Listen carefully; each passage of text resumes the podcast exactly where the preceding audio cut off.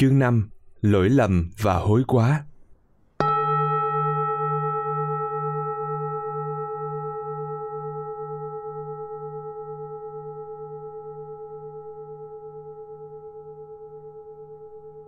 Phần 1 Dịch nghĩa. Đức Phật dạy rằng khi người ta phạm phải nhiều lỗi lầm mà không biết ăn năn, hối quá để ngăn trừ lòng quấy thì hiển nhiên tội lỗi sẽ chụp vồ lên thân ngày càng nhiều hơn, như trăm sông tuôn về biển khi phạm lỗi lầm mà biết nhìn nhận tội lỗi của mình để bỏ ác làm lành, thời tội lỗi nhờ đó mà tiêu diệt cũng như bệnh nhân mà xuất hạn, thời biết bệnh tình chống thuyên giảm vậy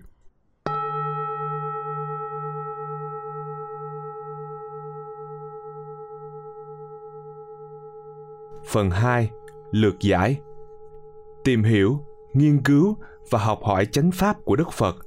Người ta phải thừa nhận rằng pháp, những lời dạy của Đức Phật là thiết thực hiện tại, là không có thời gian, là đến để mà thấy và được bậc tri giác hiểu. Chính vì thế, người ta tôn xưng Ngài với một danh hiệu vừa cao vĩ vừa gần gũi là nhà đạo đức học nhân bản hay nhà tâm lý học đạo đức sự tôn xưng này không phải là không lý do như một sự ngẫu nhiên nào đó, mà thật sự nó bắt nguồn từ những đóng góp to lớn về giáo dục đạo đức, giáo dục tâm lý của chính cuộc đời truyền đạo của ngài, do người ta cảm nhận được rồi tôn vinh.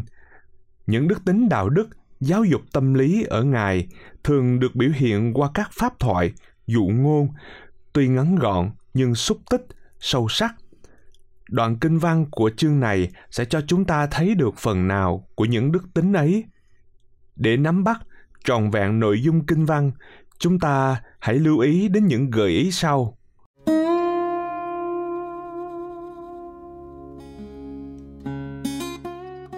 Một, bắt đầu vào kinh văn, đức phật cho thấy những khuyết tật về tính nết, về hành vi, về cách sống của con người, như là một quy luật tất yếu hiếm có ai tránh khỏi lỗi lầm. Lỗi lầm được đề cập như là một thuộc tính cố hữu xấu xa của con người. Mà làm người thì chúng ta cần phải cải thiện nó. Lỗi lầm từ bản thân nó không có gì là xấu xa, đáng trách. Chính thái độ vô trách nhiệm về những hành vi xấu ác, biết là xấu ác mà không chịu ăn năn, hối cải mới là đáng trách. Mà đã gọi là hành vi xấu ác thì chúng ta dư biết rằng nó chỉ phát triển theo chiều hướng tăng dần, nghĩa là càng xấu ác thêm. Do đó, chúng ta cần phải thường xuyên theo dõi hành vi tạo tác của mình để kịp thời cải thiện. Cải thiện thì đời sống đạo đức của ta ngày càng tốt đẹp hơn, hoàn hảo hơn. Đó chính là mục đích tối hậu của cuộc sống và cũng chính là mục đích giáo dục của đức phật đối với chúng ta qua nội dung bài viết này.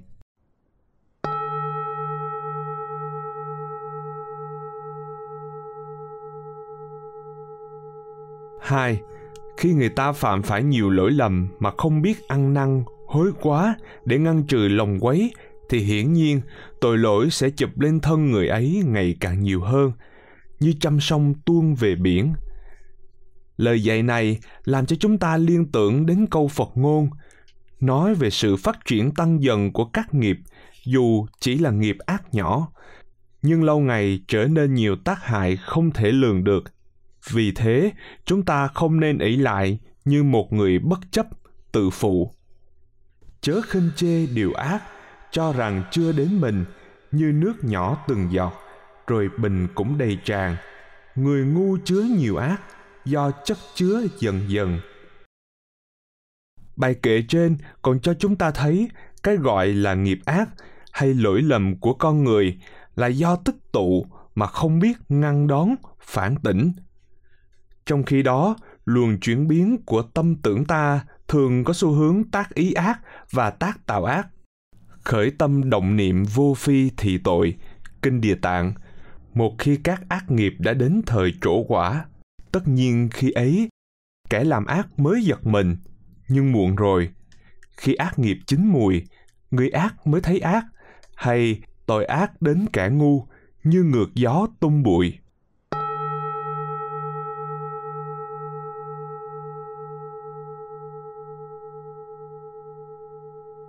Ba, yếu tố quan trọng trong việc tái tạo lại những giá trị đạo đức đã một thời mất mát ở con người tội lỗi không gì quan trọng hơn là thái độ ăn năn, sửa đổi. Chính thái độ ăn năn, sửa đổi đã phục hồi những gì đã mất và kiến tạo một cuộc đời mới.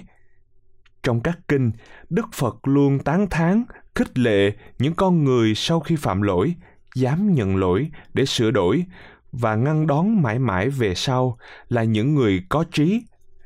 Phạm tội, thấy là phạm tội. Sau khi thấy mình phạm tội, như pháp sám hối, đó là người hiền trí. Chính đức phật cũng đã tự thuật rằng, trước ngày giác ngộ, ngài cũng chạy theo dòng sinh tử tạo nghiệp luân hồi. Nhưng sau đó, ngài biết chặn đứng để cứu thoát ngài ra khỏi mạng lưới truyền miên này là cũng do biết cải hối đường mê. Trước tâm ta buông lung, chạy theo ái dục lạc, nay ta tránh chế ngự như cầm móc điều voi. Kinh còn cho biết, đứng trước hiện tượng một người phạm tội, thành khẩn sám hối để tự hoàn thiện. Đức phật luôn cởi mở, hoan hỷ để đối tượng phạm tội có cơ hội ăn năn, làm lại cuộc đời. Này ba đa ly nếu nhà ngươi, sau khi thấy một lỗi lầm là một lỗi lầm và như pháp phát lộ, ta sẽ sẵn sàng chấp nhận cho ngươi. Vì rằng, này ba đa ly như vậy là sự lớn mạnh trong giới luật của các bậc thánh. Nghĩa là, bất cứ ai sau khi thấy lỗi lầm là một lỗi lầm, phát lộ rồi, phòng hộ trong tương lai. Ở một đoạn kinh khác, đức phật còn dạy rằng mọi lỗi lầm sẽ bị tiêu diệt hoặc giảm thiểu nếu người phạm tội biết ăn năn, hối cải đúng mức. Này các tỳ kheo, có người làm điều tội lỗi và biết hối hận. Chính ở đây, các pháp bất thiện khởi lên, được đoạn diệt, không có dư tàn.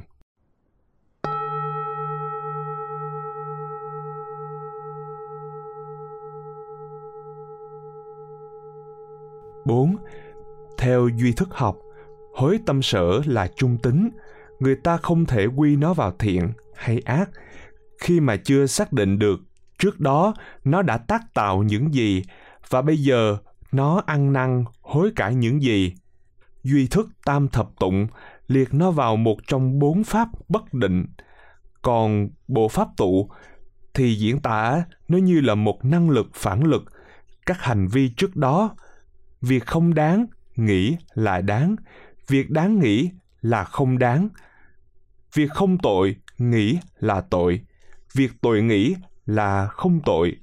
Sự nào như vậy là hối hận, sự ăn năn của tâm. Do đó, sự hối cải, ăn năn chỉ thật sự có lợi ích hay được thuần thiện. Khi nó ăn năn về những lỗi lầm trong quá khứ và còn đối với những hành vi thiện ích đã làm thì cần phải giữ vững lập trường. Như đức phật đã dạy, có thế mới được lợi ích. Ác hạnh không nên làm làm xong chịu khổ lụy. Thiện hạnh ắt nên làm làm xong không ăn năn. Không ăn năn về hành vi thiện ích là lập trường đạo đức, chân chính. Ăn năn về những hành vi bất thiện chính là cách mạng hành vi theo nguyên lý này, chúng ta có thể chứng minh được rằng sự ăn năn là một năng lực tương phản, sẽ triệt thoái những nguồn năng lực trước đó như là một lực bù trừ hay triệt tiêu. Khi lực triệt tiêu hay bù trừ do ăn năn, hối quá, đã thành tựu, thì nhất định các ác nghiệp trước đây sẽ được hóa giải hoàn toàn. Như vậy, tội tùng tâm tạo, tội tùng sám, tâm sám tịnh thời, tội diệt vong quả thật là xác đáng. Năm, khi phạm phải lỗi lầm mà biết nhìn nhận lỗi lầm của mình để bỏ ác làm lành, thời tội lỗi nhờ đó mà tiêu diệt. Cũng như bệnh nhân mà xuất hạn thời biết bệnh tình chống thuyên giảm vậy. Đoạn văn này nhằm thuyết minh rõ trọng lực của một lực ăn năn về những lỗi lầm sẽ hóa giải hoàn toàn mọi ác nghiệp.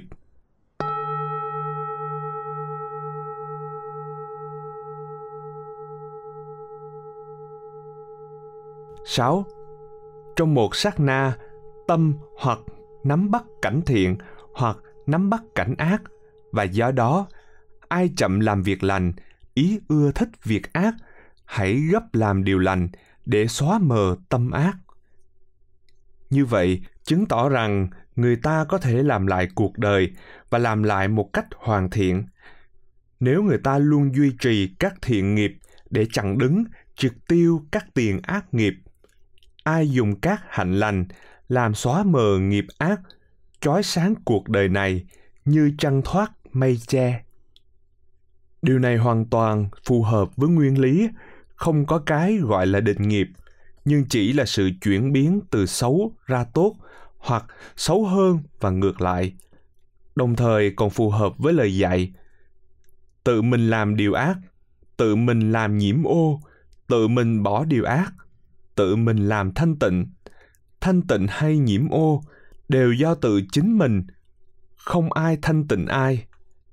Đó chính là nội dung, là mục đích giáo dục của bài kinh này. Vừa mang bản sắc đạo đức nhân bản, vừa đượm nhuần tâm lý giáo dục của đức phật, nhằm kiến tạo một thế giới lý tưởng mà trong đó không ai là không hướng đến cái chân, cái thiện, xóa mờ những cái tệ, cái ác trong quá khứ để mọi người tự thăng hoa tự làm đẹp cuộc sống của mình và người khác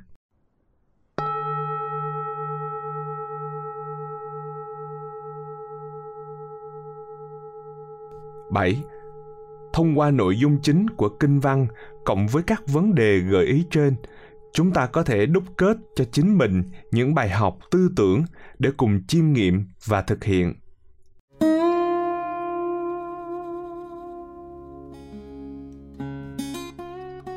Một, người ăn năng là người biết tàm quý. Hai, bắt đầu ăn năng là bắt đầu cuộc sống mới. 3.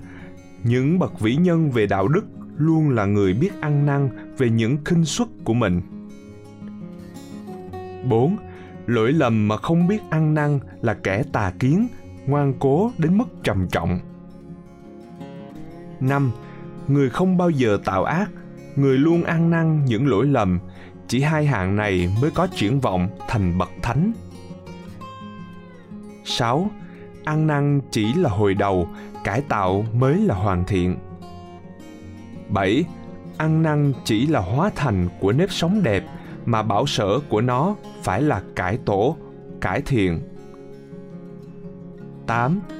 Bạn hãy cho tôi biết bạn ăn năn những gì. Tôi sẽ cho bạn biết bạn là người thế nào. 9. Cuộc đời sẽ không đan bạc với những hành động lỗi lầm nếu ta chịu hồi đầu cải thiện. 10. Làm thiện không nuối tiếc về việc thiện của mình, thì việc làm đó mới đích thực là toàn thiện. 11. Ăn năn chưa hẳn là tốt nếu ăn năn về việc làm thiện. 12. Nếu mọi người đều biết ăn năn và ăn năn những gì cần ăn năn, thì xã hội lo gì mà không tươi thắm. 13 núi tiếc về việc làm tốt chỉ là biến loạn tâm thần của những kẻ dại dột. 14. Không nên đắm mình trong núi tiếc vì quá khứ không thể giúp được gì cho hiện tại và tương lai. 15. Hãy cẩn thận trong mọi hành vi của thân, ngữ, ý nếu bạn không muốn hối tiếc về hành vi của mình. 16 đừng chôn vùi trong núi tiếc hãy phấn đấu với từng phút giây hiện tại rồi bạn sẽ thấy tương lai là gì 17. Phạm lỗi chưa phải là tội lỗi, không ăn năn về lỗi lầm mới thật là tội lỗi. 18. Hãy để tội nhân có thời gian ăn năn, hối cải, đừng kết tội dồn dập mà đẩy họ vào bế tắc, nguyên sinh trong vũng lầy tội lỗi chưa được khai hóa. 19. Đừng quá quấy rầy kẻ phạm tội vì họ vẫn còn khả năng để làm lại cuộc đời. 20. Cuộc đời là bãi rác tội lỗi, ăn năn hướng thiện là cơn gió lốc cuốn phăng đi tất cả. 21. Tội lỗi là vết hằn ở tâm, ăn năn là thuốc tẩy, tẩy sạch những hằn vết ấy. 22. Chúa chỉ chấp nhận rửa tội một lần, Phật chỉ hứa khả sám hối một nỗi. 23. Ăn năn là biểu hiện thái độ cầu thiện. 24. Ai dám tự hào mình là con người thập toàn, do đó hãy hoan hỷ với những người biết ăn năn, hối cải. 25. Không có gì phải xấu hổ khi bày tỏ lỗi lầm của mình. 26. Lò nhơ chỗ nào phải tẩy rửa chỗ đó. 27. Hối hận về lỗi lầm là đồng nghĩa với không lỗi lầm. 28. Thẩm quán lại chính mình là phương pháp tu tập của người hiền triết. 29. Ăn năn là chất liệu cải thiện cuộc đời. 30. Mãnh lực của ăn năn là biến đổi lỗi lầm trong quá khứ thành hành động thiện ích trong hiện tại và tương lai. 31. Xấu hổ hay ý thức phạm tội sẽ trở nên vô nghĩa khi mà ăn năn nói lên được tiếng nói chân thành. 32. Con đường cuộc sống luôn có nhiều mảng đá lỗi lầm, nhưng ăn năn là xe ủi lô, sẽ sang bằng những chỗ lồi lõm. 33 không phải sự ăn năn nào cũng đáng tán thán ngoại trừ ăn năn về một việc làm chưa hoàn thiện ba tư, con người là một hợp thể các yếu tố, lỗi lầm, ăn năn và cải đổi ba lăm chính những hậu quả đau khổ khốc liệt sẽ dạy người ta ăn năn có hiệu quả nhất ba sáu trong một sát na của ăn năn người tội lỗi sẽ hiện hữu với một con người hoàn thiện. 37. Như vần nhật chiếu tan sương tuyết, cải thiện lỗi lầm, tội sạch tiêu. 38. Không lỗi lầm không phải con người, nhưng không biết ăn năn thì không thể trở thành con người hoàn thiện. 39. Tạo ác là một thực tại tội lỗi, làm thiện là một thực thể toàn lương – ăn năn là chất liệu tạo nên thực thể toàn lương. 40. Một năng lượng ăn năn tương đương với một lực bù trừ để triệt tiêu một năng lượng tội lỗi đã tạo ra trước đó.